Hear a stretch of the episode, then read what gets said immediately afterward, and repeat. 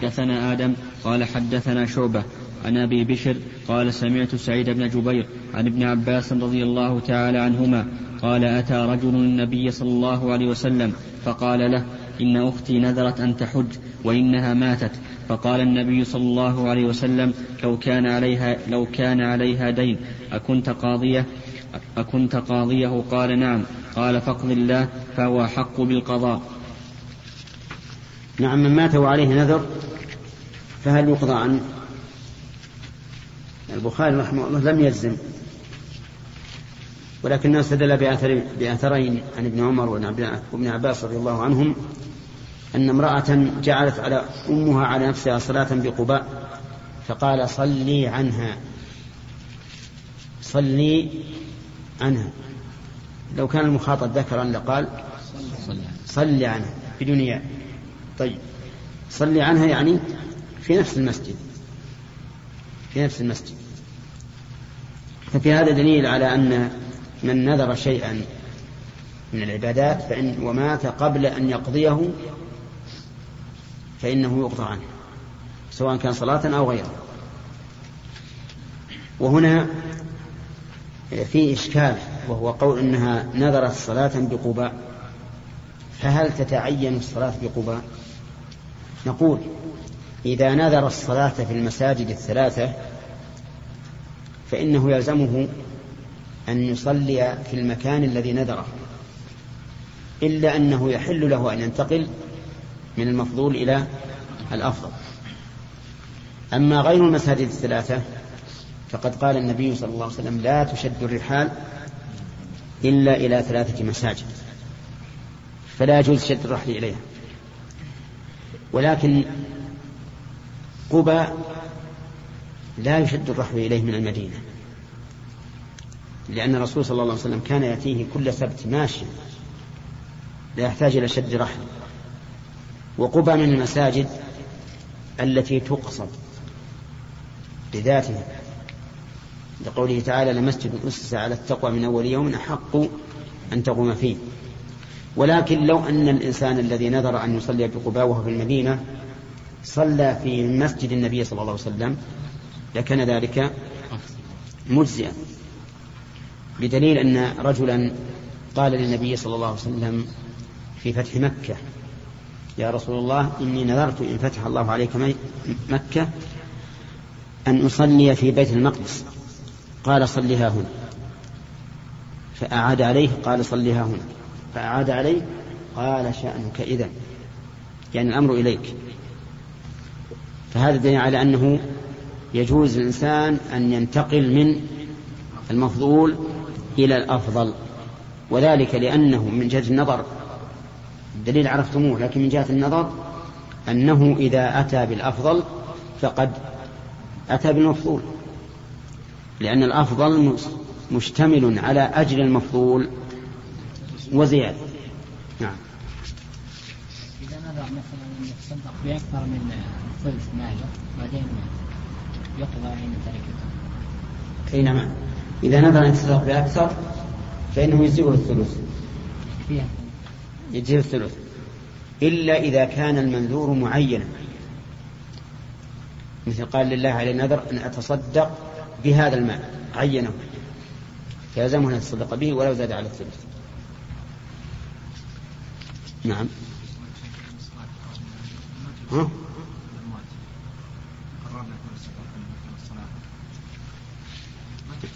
إنما إيه صلاة الفريضة بأصل الشرع. ها؟ مثل. أن يصلي؟ فيما يصلى عنه. الواجب بأصل الشرع ما تطلب النيابة إلا فيما جاء به السنة مثل الصوم والحج. طيب الحديث ابن عباس ورد عدة ألفاظ. منها أن السائل امرأة ومنها أن النادرة أم. فهل هذا الخلاف يعد اضطرابا في الحديث يوهم الحديث ويضعفه؟ يرى المحققون من أهل الحديث أن مثل هذا الاختلاف لا يعد اضطرابا. وذلك لأنه لا يؤثر على أصل المعنى. لا يؤثر على أصل المعنى. فيحتمل أن الرواة اختلفوا فيه بناء على أنه يجوز نقل الحديث بالمعنى أو على أن الواحد منهم يقول أنا إذا نسيت الشخص فلا يهم لأن المقصود هو الحكم. فلهذا لا يعدون لا يعدون مثل ذلك اضطرابا. فصححوا مثل هذا الحديث وصححوا مثل حديث جابر بن عبد الله رضي الله عنهما في بيعه الجمل للرسول صلى الله عليه وسلم مع الاختلاف في ثمنه. وصححوا حديث فضالة بن عبيد في القلادة التي باعها بدنانير وفيها خرز واختلف الرواة في مقدار الثمن. لماذا؟ لأن هذا إيش؟ لا يؤثر في أصل الحديث. فلا يعد اضطرابا موهنا للحديث. طيب أختي نذرت أن تحج؟ وإنها ماتت. ظاهر الحديث وجوب الحج وإن لم يدرك الناذر زمنه. ظاهره أنه يجب قضاء النذر وإن لم يدرك زمنه. مثل لو قال لله على نذر أن أحج هذا العام عام 1412 ومات قبل أن يدركه الحج. هل يقضى عنه؟ هذا ينبني على خلاف عند العلماء. هل التمكن من الأداء شرط أو ليس بشرط؟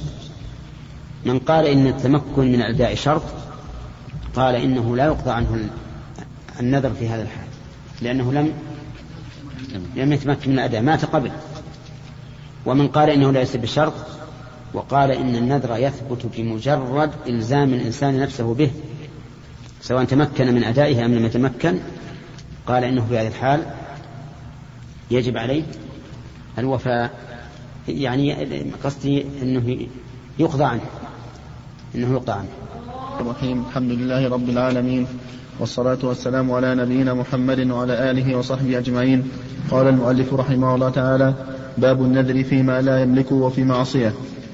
قال حدثنا أبو عاصم عن مالك عن طلحة بن عبد الملك عن القاسم عن عائشة رضي الله عنها قالت قال النبي صلى الله عليه وسلم من نذر أن يطيع الله فليطع ومن نذر أن يعصيه فلا يعصه.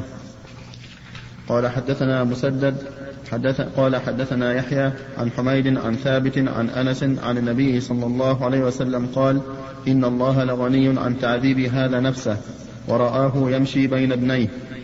وقال الفزاري عن حميد قال حدثني ثابت عن أنس قال حدثنا أبو عاصم عن ابن جريج عن سليمان الأحول لا عن أنس حدثنا أبو عاصم. عن أنس حدثنا أبو عاصم عن ابن جريج عن سليمان الأحول عن طاووس عن ابن عباس أن النبي صلى الله عليه وسلم رأى رجلا يطوف بالكعبة بزمام أو غيره فقطعه.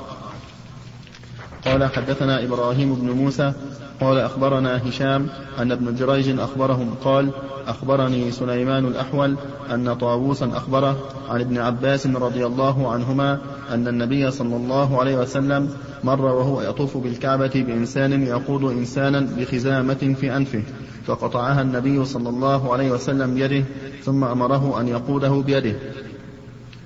قال حدثنا موسى بن إسماعيل قال حدثنا وهيب قال حدثنا أيوب عن عن عكرمة عن ابن عباس قال بين النبي صلى الله عليه وسلم يخطب إذا هو برجل قائم فسأل عنه فقالوا أبو إسرائيل نذر أن يقوم ولا يقعد ولا يستظل ولا يتكلم ويصوم.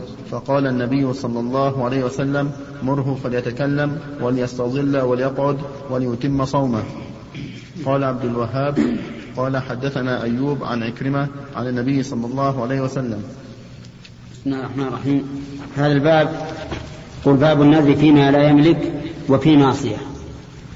فيما لا يملك أي في شيء لا يدخل تحت ملكه مثل أن ينذر عتق عبد فلان. قال لله علي نذر أن أعتق هذا العبد وهو لغيره فإن هذا النذر لا ينعقد.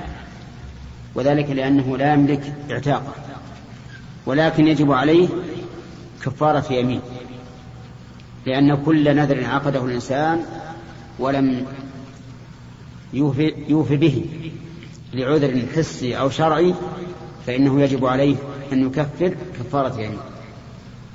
أما المعصية فقد سبق لنا أيضا لو نذر الإنسان معصية مثل أن تقول المرأة لله علي نذر أن أصوم أول يوم من حيضتي.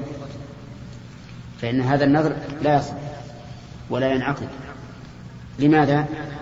لأنه نذر محرم. أو يقول قائل لله علي نذر أن أصوم يوم النحر أو يوم الفطر أو يوم التشريق. فكل هذا نذر معصية.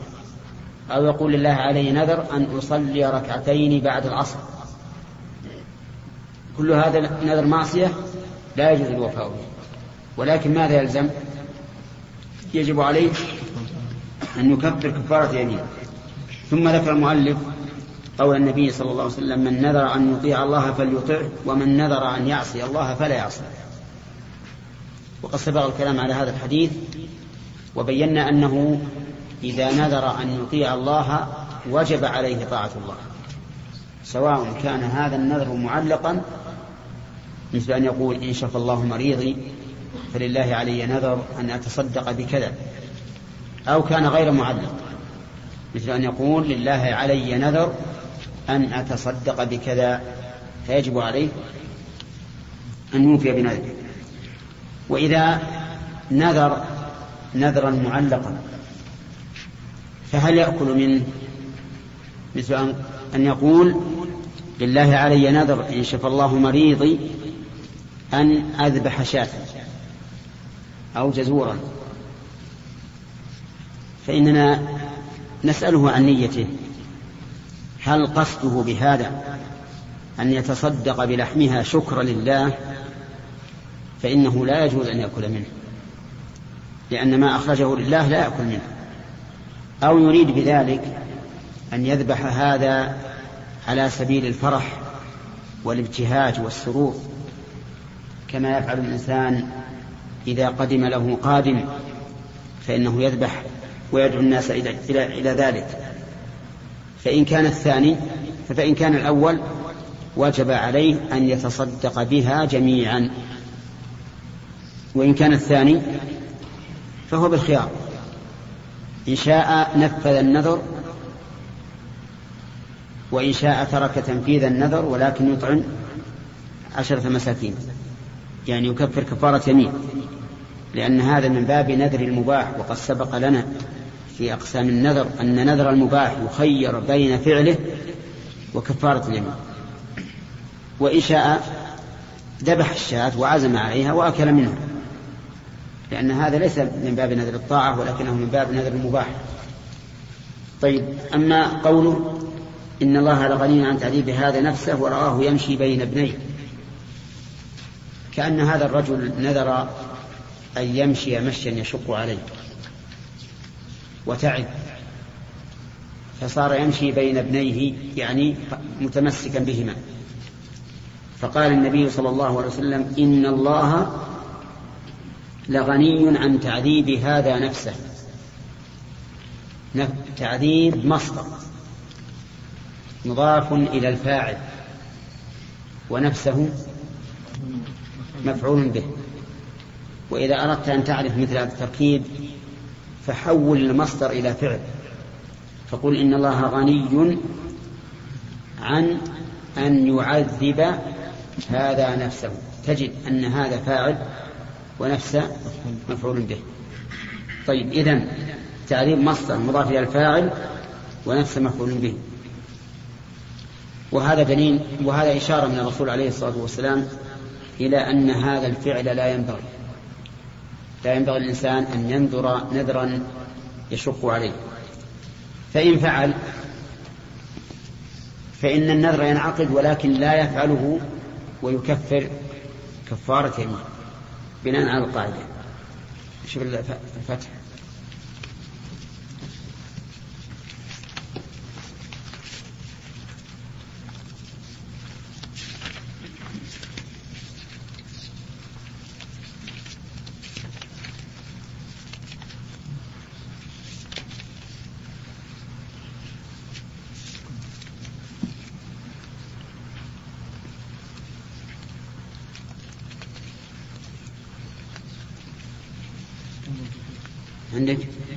شو يقول؟ حديث أنس إن حديث الباب فذكره هنا مختصرا وتقدم في أواخر الحج. وبين فضائل النبي في تمام أوله راى شيخا يهادى بين ابنيه فقال ما بال هذا؟ ما بال هذا؟ قال نظر ان يمشي فذكر الحديث وفيه امره ان يركب يركب نعم. انتهى الكلام؟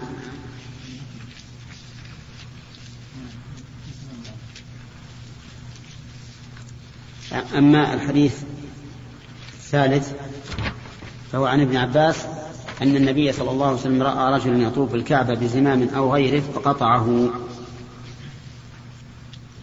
وكان هذا الزمام قد علق بأنفه وصاحبه يقوده به. وهذا لا شك أنه يؤثر على الطائف ويؤثر على الطائفين الآخرين. لأن هذا الحبل الذي ربط بأنفه لا بد أن يضيق المكان على الطائفين. فلهذا قطعه النبي عليه الصلاة والسلام ثم أمره أن يقوده بيده.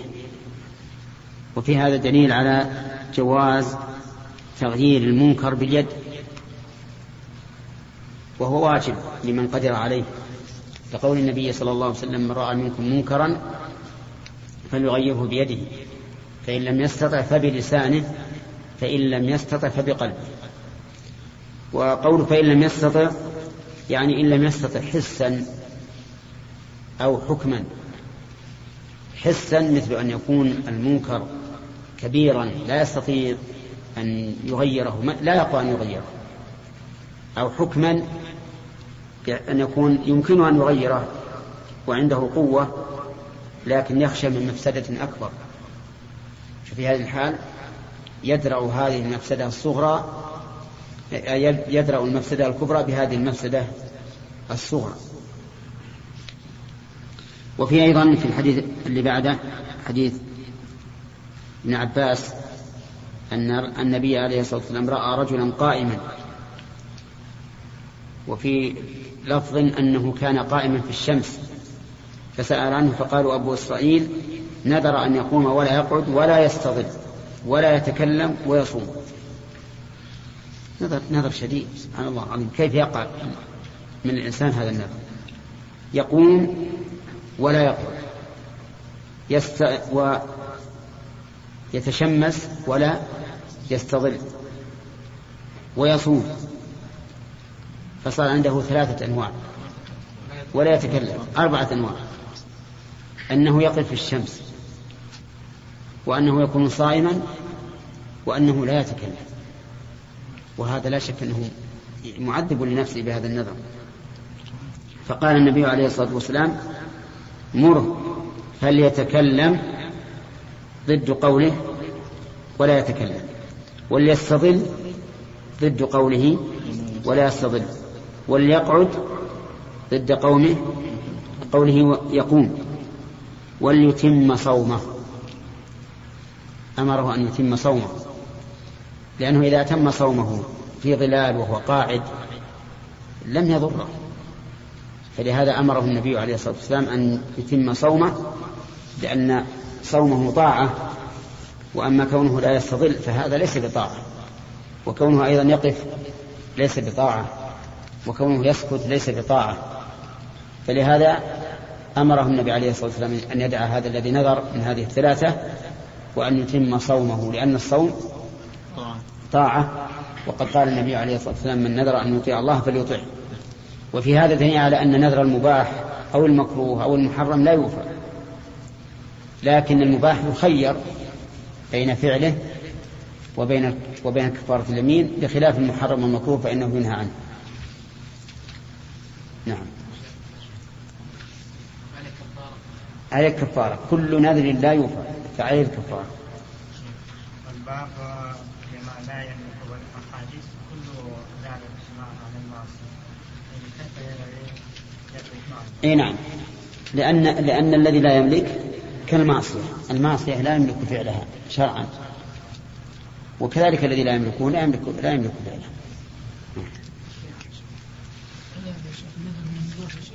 نعم. إنه يقوم ولا يستظل ولا؟ يتكلم. إنه يقوم ولا يستظل ولا يتكلم. هل هذا من المباح أم من المعصيه؟ لا هذا هذا في الأصل من المباح. فإن شق عليه فقد نقول له من المكروه أو المكروه. يعني ذلك وضع البخاري في هذا الباب؟ نعم. انه بوب له وفي معصية. فيما فيما لا يملك وفي معصية. اي وفي معصية. هذا أيضا شبيه شبيه بالذي لا يملكه لأن الإنسان ما يملك أن يعذب نفسه. لأن نفسه أمانة عنده يجب عليه أن يرعاها حق رعايتها ما يوفي به؟ نعم. يجب أن لا يوفي به أم مخير؟ إذا قلنا يجب أن لا يوفي صار حرام. نقول هو مخير لكن الأفضل أن لا يعذب نفسه. وظاهر الحديث صريح أنه معذب نفسه. إنسان قائم ب- والنبي عليه الصلاة والسلام يخطب قائم في الشمس وهو صائم. هذا عذاب. نعم. بسم, بسم الله الرحمن الرحيم. باب من نظر أن يصوم أياما فوافق النحر أو الفطر. قال حدثنا محمد بن أبي بكر المقدمي. قال حدثنا فضيل بن سليمان. قال حدثنا موسى بن عقبة. قال حدثنا حكيم بن أبي حرة الأسلمي أنه سمع عبد الله بن عمر رضي الله عنهما سئل عن رجل نذر ألا يأتي عليه يوم إلا صام فوافق يوم أضحى أو فطر فقال لقد كان لكم في رسول الله أسوة حسنة. لم يكن. لم يكن يصوم يوم الأضحى والفطر ولا يرى صيامهما لم يكن لم يكن يصوم يوم الأضحى والفطر ولا يرى صيامهما قال حدثنا عبد الله بن مسلمة قال حدثنا يزيد بن زريع عن يونس عن زياد بن جبير قال كنت مع ابن عمر فسأله رجل فقال نذرت أن أصوم كل يوم ثلاثاء أو أربعاء ما عشت فوافقت هذا اليوم يوم النحر فقال أمر الله بوفاء النذر ونهينا أن نصوم يوم النحر. فأعاد عليه فقال مثله لا يزيد عليه. وهذا من ابن عمر يدل على أن الإنسان لا- يصوم إذا وافق يوم النحر لأن صوم يوم النحر حرام. ولكن الأثر الثاني عنه يدل على أنه يصوم يوما بدله. ولكن هل عليه كفارة لفوات المحل أو لا؟ قال أهل العلم يجب عليه أن يصوم يوما بد- بدله ويكفر. لأ- لأن الصيام طاعة وكونه في هذا اليوم معصية. فيأتي بالطاعة مجتنبا للمعصية وهو قد عين يوما معينا وتركه فعليه من أجل تفويت هذا اليوم كفارة يمين لأن حقيقة الأمر أن نذره صوم في يوم ممنون فالصوم يلزم في يوم في يوم غير في, يوم غير ممنون وهذا اليوم الذي عينه يكفر عن كفارة يمين لأنه فوته. نعم. مثل الرجل هذا نظر ما يأتي يوم إلا نعم. الرجل هذا نعم. ما يأتي عليه يوم إلا صام. نعم. فهو عين أيام غير غير الأضحى. كيف؟ جميع الأيام عنده صيام مندوب إيه. لكن ال- الأيام الممنوعة مستثناة شرعا. لا يمكن أن نصومها العيد الفطر وعيد الأضحى وأيام التشريق الثلاث كلها لا كيف نعم. كيف؟ يعني بالنسبة لهذا الرجل لا هذا ما, ما يمكن يغير يوم يوم واحد. أقول هذا لا يمكن أن يغير يوما بدله لأنه لو غير فاليوم الثاني بيصير أداء لكن يطعم يعني يكفر كفارة يعني نعم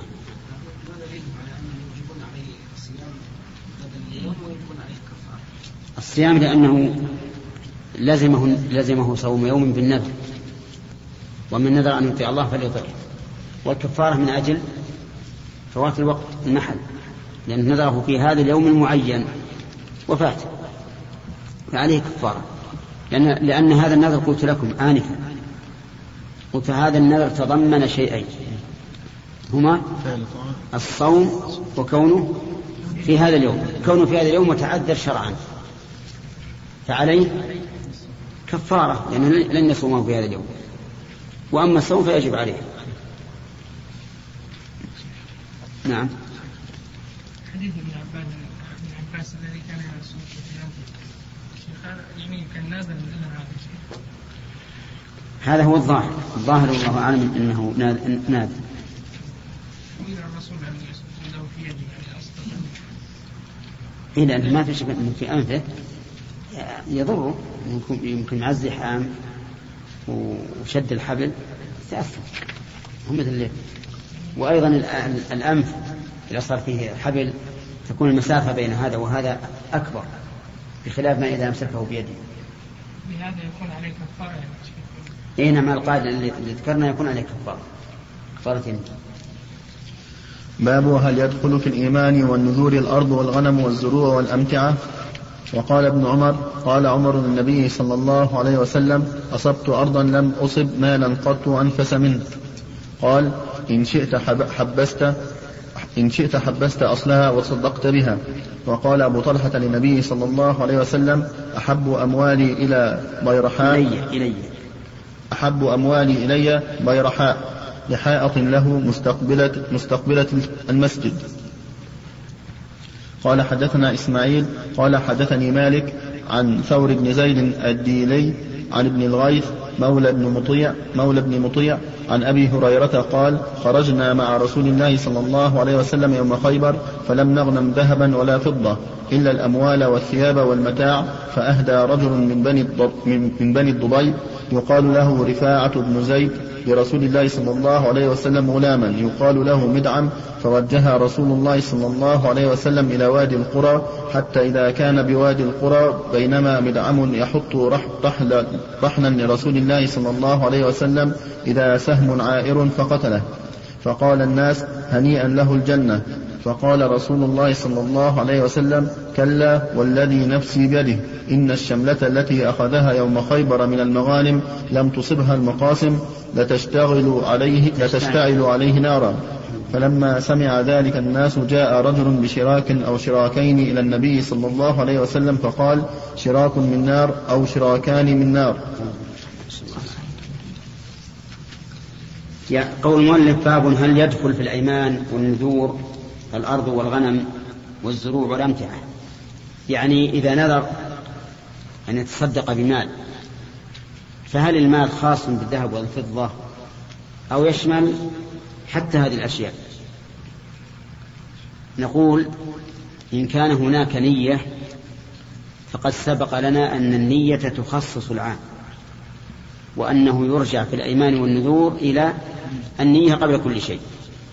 وإن لم يكن نية فلا شك أن هذه أن هذه الأشياء الأرض والغنم والزروع والأمتعة كلها داخلة في المال.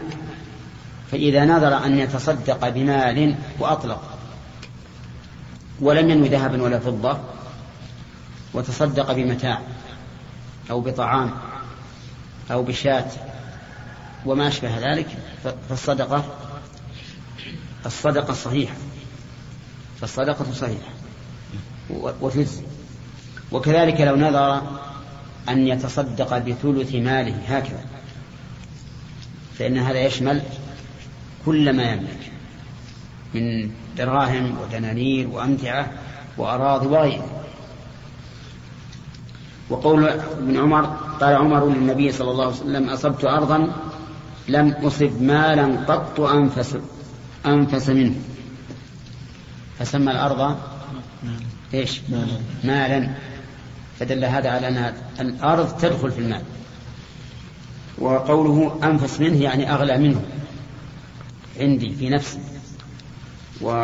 وقال إن شئت حبست أصلها وتصدقت بها يعني وقفتها. وفعل عمر رضي الله عنه. وقفها حبس أصلها وتصدق بثمرتها. وقال أبو طلحة, أبو طلحة للنبي صلى الله عليه وسلم أحب أموالي إلي بيرحى أو بيرحى وبيرحى هذه حائط كانت مستقبلة المسجد النبوي وكان النبي عليه الصلاة والسلام يأتي إليها ويشرب من ماء طيب فيها عد. ولما نزل قوله تعالى لن تنالوا البر حتى تنفقوا مما تحبون. جاء أبو طلحة إلى النبي صلى الله عليه وسلم وقال يا رسول الله إن الله أنزل هذه الآية وإن أحب مالي إلي بيرحى وإني وإنها صدقة إلى الله ورسوله. فقال النبي عليه الصلاة والسلام بخ بخ ذاك مال رابح ذاك مال رابح أرى أن تجعلها في الأقربين؟ فجعلها أبو طلحة لأقاربه وبني عمه.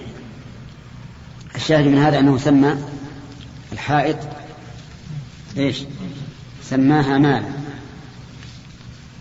ثم قال ذكر حديث أبي هريرة خرجنا مع رسول الله صلى الله عليه وسلم يوم خيبر فلم نغنم ذهبا ولا فضة إلا الأموال والثياب والمتاع.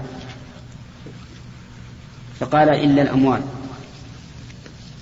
مع أنه يقول لم نغنم ذهبا ولا فضة فدل ذلك على أن ما سوى الذهب والفضة يسمى مالا. نعم. بسم الله الرحمن الرحيم. كتاب كفارات الأيمان. وقول الله تعالى فكفارته إطعام عشرة مساكين وما أمر النبي صلى الله عليه وسلم حين نزلت ففدية من صيام أو صدقة أو نسك ويذكر عن ابن عباس وعطاء وعكرمة ما كان في القرآن أو أو فصاحبه بالخيار وقد خير النبي صلى الله عليه وسلم كعبا في الفدية. قال حدثنا أحمد بن يونس قال حدثنا أبو شهاب عن ابن عون عن مجاهد عن عبد الرحمن بن أبي ليلى عن كعب بن عجرة قال أتيته يعني النبي صلى الله عليه وسلم فقال أدن فدنوت فقال أيؤذيك هوامك؟ قلت نعم قال فدية من صيام أو صدقة أو نسك. وأخبرني, وأخبرني ابن عون عن أيوب قال صيام ثلاثة أيام والنسك شاة والمساكين ستة. كفارات الأيمان يعني ما نوعها؟ هل هي على الترتيب أو على التخييم فلنقرأ إلى آية. يقول الله عز وجل فكفارته إطعام عشرة مساكين من أوسط ما تطعمون أهليكم هذه واحد. أو كسوتهم اثنين أو تحرير رقبة ثلاثة. فمن لم يجد فصيام ثلاثة أيام. إذن فقد جمعت تخييرا وترتيبا. تخييرا في الخصال الثلاث الأولى وهي إطعام الثانية كسوة والثالثة تحرير القبر. والترتيب بين هذه الثلاثة وبين الصيام. فلا يجزئ الصيام مع القدرة على واحد من هذه الثلاثة. أما هذه الثلاثة فالإنسان مخير فيها. وبدأ الله تعالى بالإطعام لأنه أيسر. ثم الكسوة ثم الرقبة.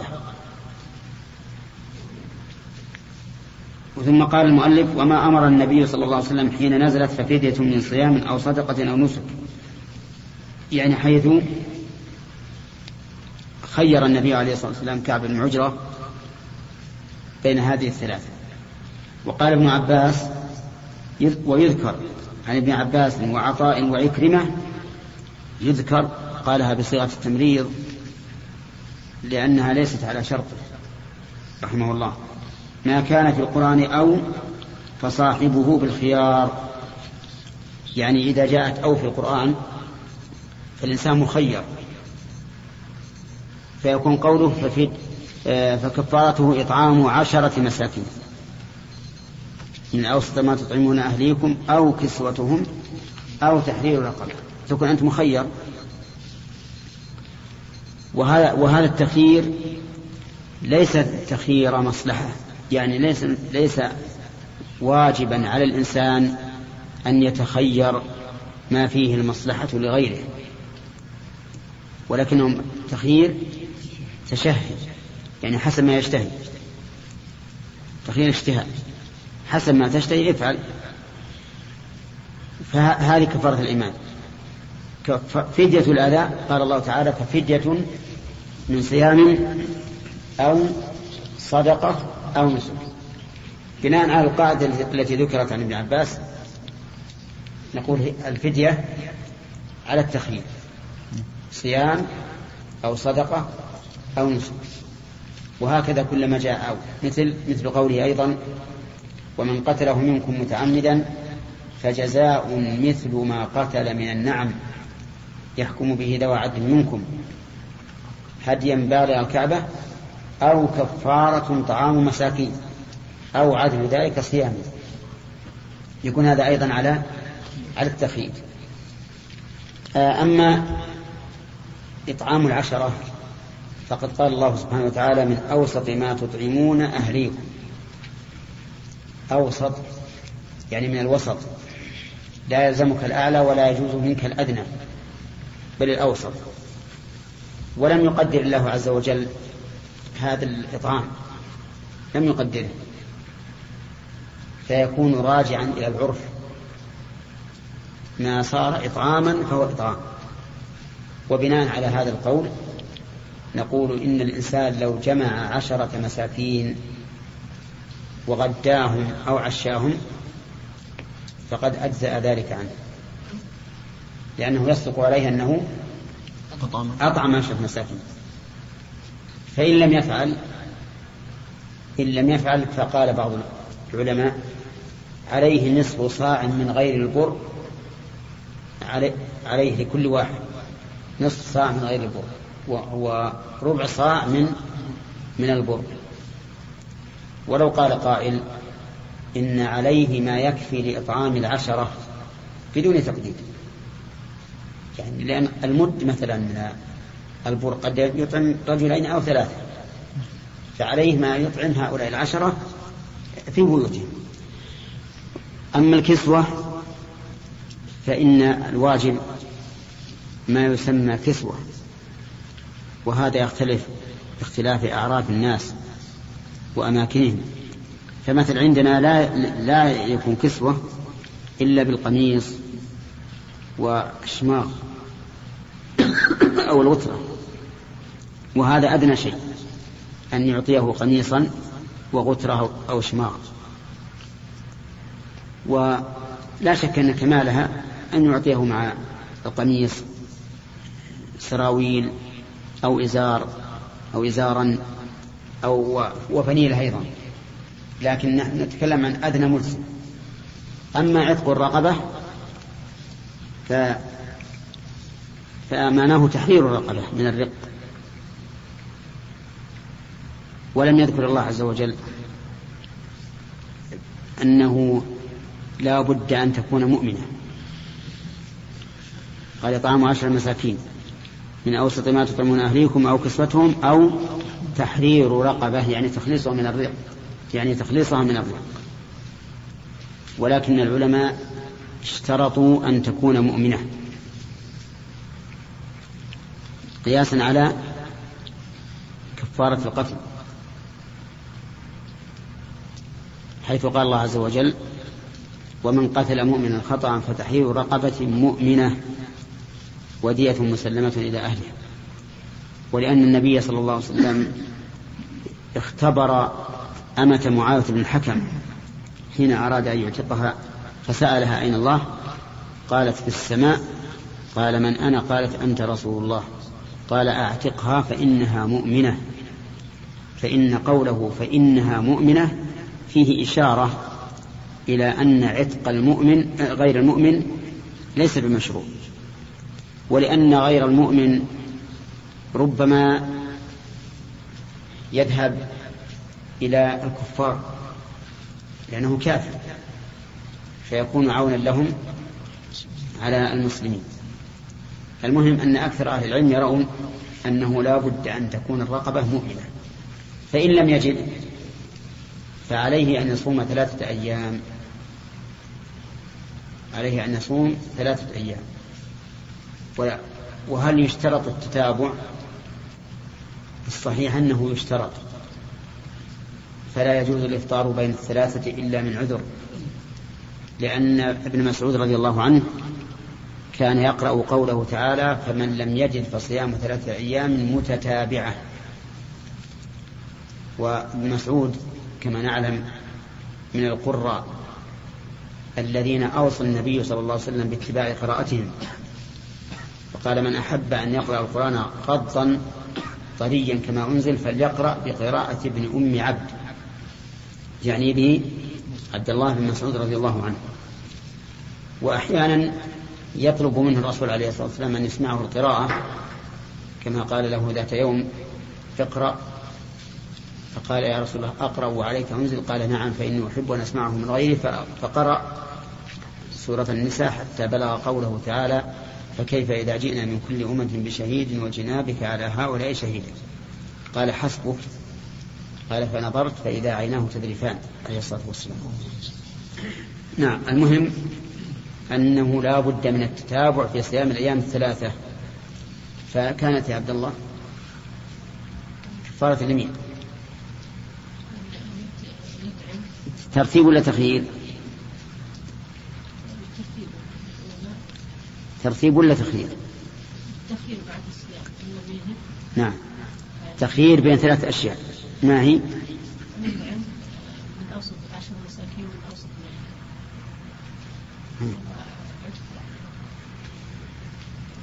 كيف؟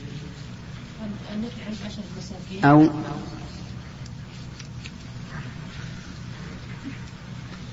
كسوة أو كسوتهم. أو تحرير رقب. هذه ثلاثة مخير طيب.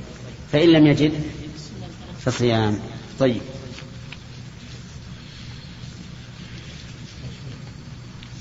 نعم. كان الناذر صيام ثلاثة أيام في الشهر عليه يصوم ثلاثة أيام بلده يعني أيام البيض. مع صيام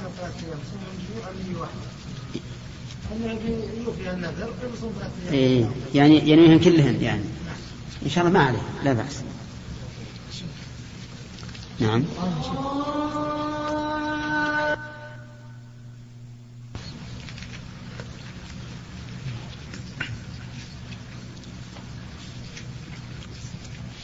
نعم. باب متى تجب الكفارة على الغني والفقير. وقول الله تعالى قد فرض الله لكم تحلة أيمانكم والله مولاكم وهو العليم الحكيم.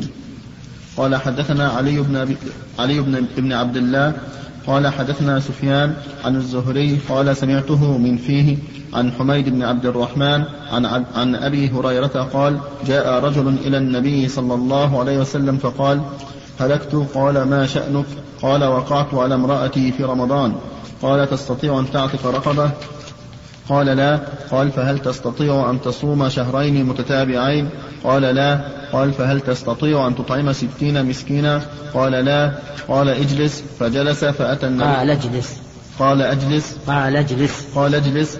فجلس. فأتي النبي صلى الله عليه وسلم بعرق فيه تمر والعرق المكتل الضخم. قال خذ هذا فتصدق به. قال أعلى, أعلى أفقر منا؟ فضحك النبي صلى الله عليه وسلم حتى بدت نواجذه. قال أطعمه عيالك. نعم. باب من أعان المعسر في الكفارة. هنا نقول في هذا الحديث إشارة إلى أن الإنسان إذا كان لا يستطيع خصال الكفارة فإنه ينتقل من الأعلى إلى الأدنى. وفيه أيضا قبول قول الإنسان فيما يتعلق بالعبادات. فهنا قال قال الرجل لا أستطيع ولم يقل النبي عليه الصلاة والسلام هات, هات بينة على أنك لا تجد ما تعتق به الرقبة أو على أنك لا تستطيع أن تصوم. والإنسان مؤتمن على عبادته فيما بينه وبين ربه. ولهذا قال العلماء لو أمسك إنسانا وقال له صلي فقال قد صليت فإنه لا يتعرض له. ولو أمسك شخصا وقال له أد الزكاة أد زكاة مالك قال قد, قد أديت زكاة مالي فإنه لا يتعرض له. اللهم إلا إذا كان غنيا كبيرا بحيث لو لو كان قد أخرج زكاته يتبين ذلك للناس فهنا قد لا نصدقه لأن العرف يكذب أما إذا كان من عامة الناس فإننا نصدقه ولا نلزمه ولهذا يقولون الإنسان مؤتمن في عبادته بينه وبين ربه. وفي هذا آه، أن حسن خلق النبي عليه الصلاة والسلام. فإنه لم يوبخ هذا الرجل مع أنه فعل فعلا عظيما حتى أن الرجل يقول هلكت. ولكن لحسن خلق النبي عليه الصلاة والسلام لم يوبخه وذلك لأن الرجل قد جاء تائبا يريد المخلص مما وقع فيه والمخرج. بخلاف الإنسان المعاند فلكل مقام مقال. وكل إنسان يعامل بحسب حاله. وفيه دليل على أن الكفارة تسقط عن العاجز عنها. وهذا هو الصحيح. لأن النبي صلى الله عليه وسلم لم يذكر لهذا الرجل أن الكفارة بقيت